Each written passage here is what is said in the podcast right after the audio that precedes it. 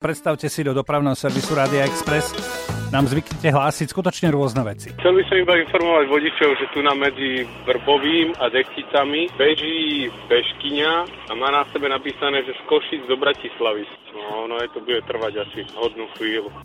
No, bežkyňa sa volá Lenka Vacvalová, trvalo jej to z Košic do Bratislavy 11 dní. No a dobehla aj k nám do rádia na rozhovor. Lenka je spolužiačka našej Táni. Obe sú bežkyne, tak sa o tomto tak trochu šialenstve porozprávali. Keď poviem, že si za 11 dní odbehla severnú trasu Košice-Bratislava, čo bolo nakoniec 488 kilometrov, určite každému napadne prečo. Väčšinou takéto šialenstva robia muži, tak prečo by to nezvládla žena? Ďalšia bola charitatívna, že som chcela uh, vyzbierať nejaké peniaze na zážitkovú terapiu onkologických chorých detí. Podarilo sa mi vyzbierať viac ako 2000 eur.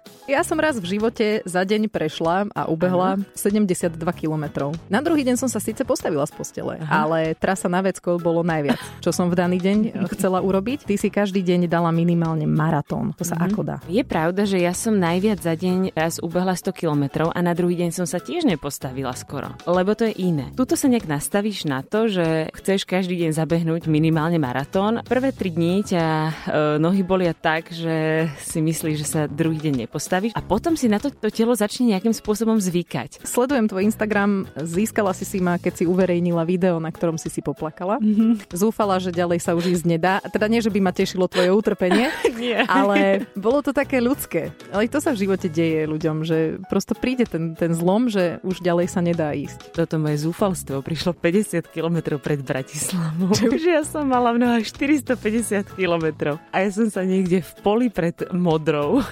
rozplakala, že už nedobehnem do Bratislavy. No je pravda, že ja som sa o teba trošku bála na začiatku. Nemocnica, alebo tak, úplne som bola. A potom si ty aj dala nejaké také video Áno. z nemocnice. Ja som tretí deň skolabovala na dehydratáciu a skončila som v Popradskej nemocnici. Ten deň bolo neskutočne teplo. Ja som veľa nejedla. Celkom dosť som pila, ale nestačilo to. Dala som si burger, povedali mi, že super, keď si dám studené pivo na to, takže som exla do seba polovicu studeného piva, postavila som sa, urobila som pár krokov a omdlela som. Chvíľku predtým tam bol chalan, ktorý mi vravel, že ja ťa sledujem na Instagrame, že my si s tebou chceme zabehnúť úsek okolo Liptovskej Mary. Ja sa opýtam, a dá sa tam niekde ubytovať? A on, mm, ja mám penzión, môžete bývať u mňa. Po tomto kolapse len počujem, ako kričí, podajte mi moju záchranárskú bundu.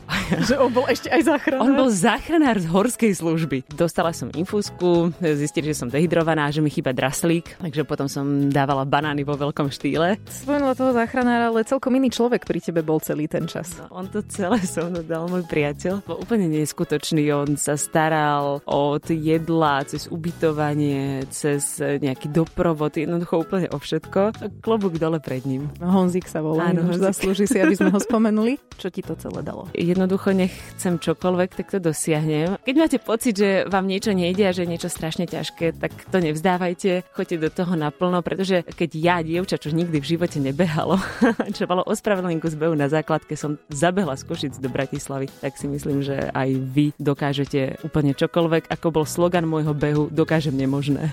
Toľko bežkyňa Lenka Vacvalová, ktorá behala z Košic do Bratislavy 11 dní a môže byť inšpiráciou pre nás všetkých.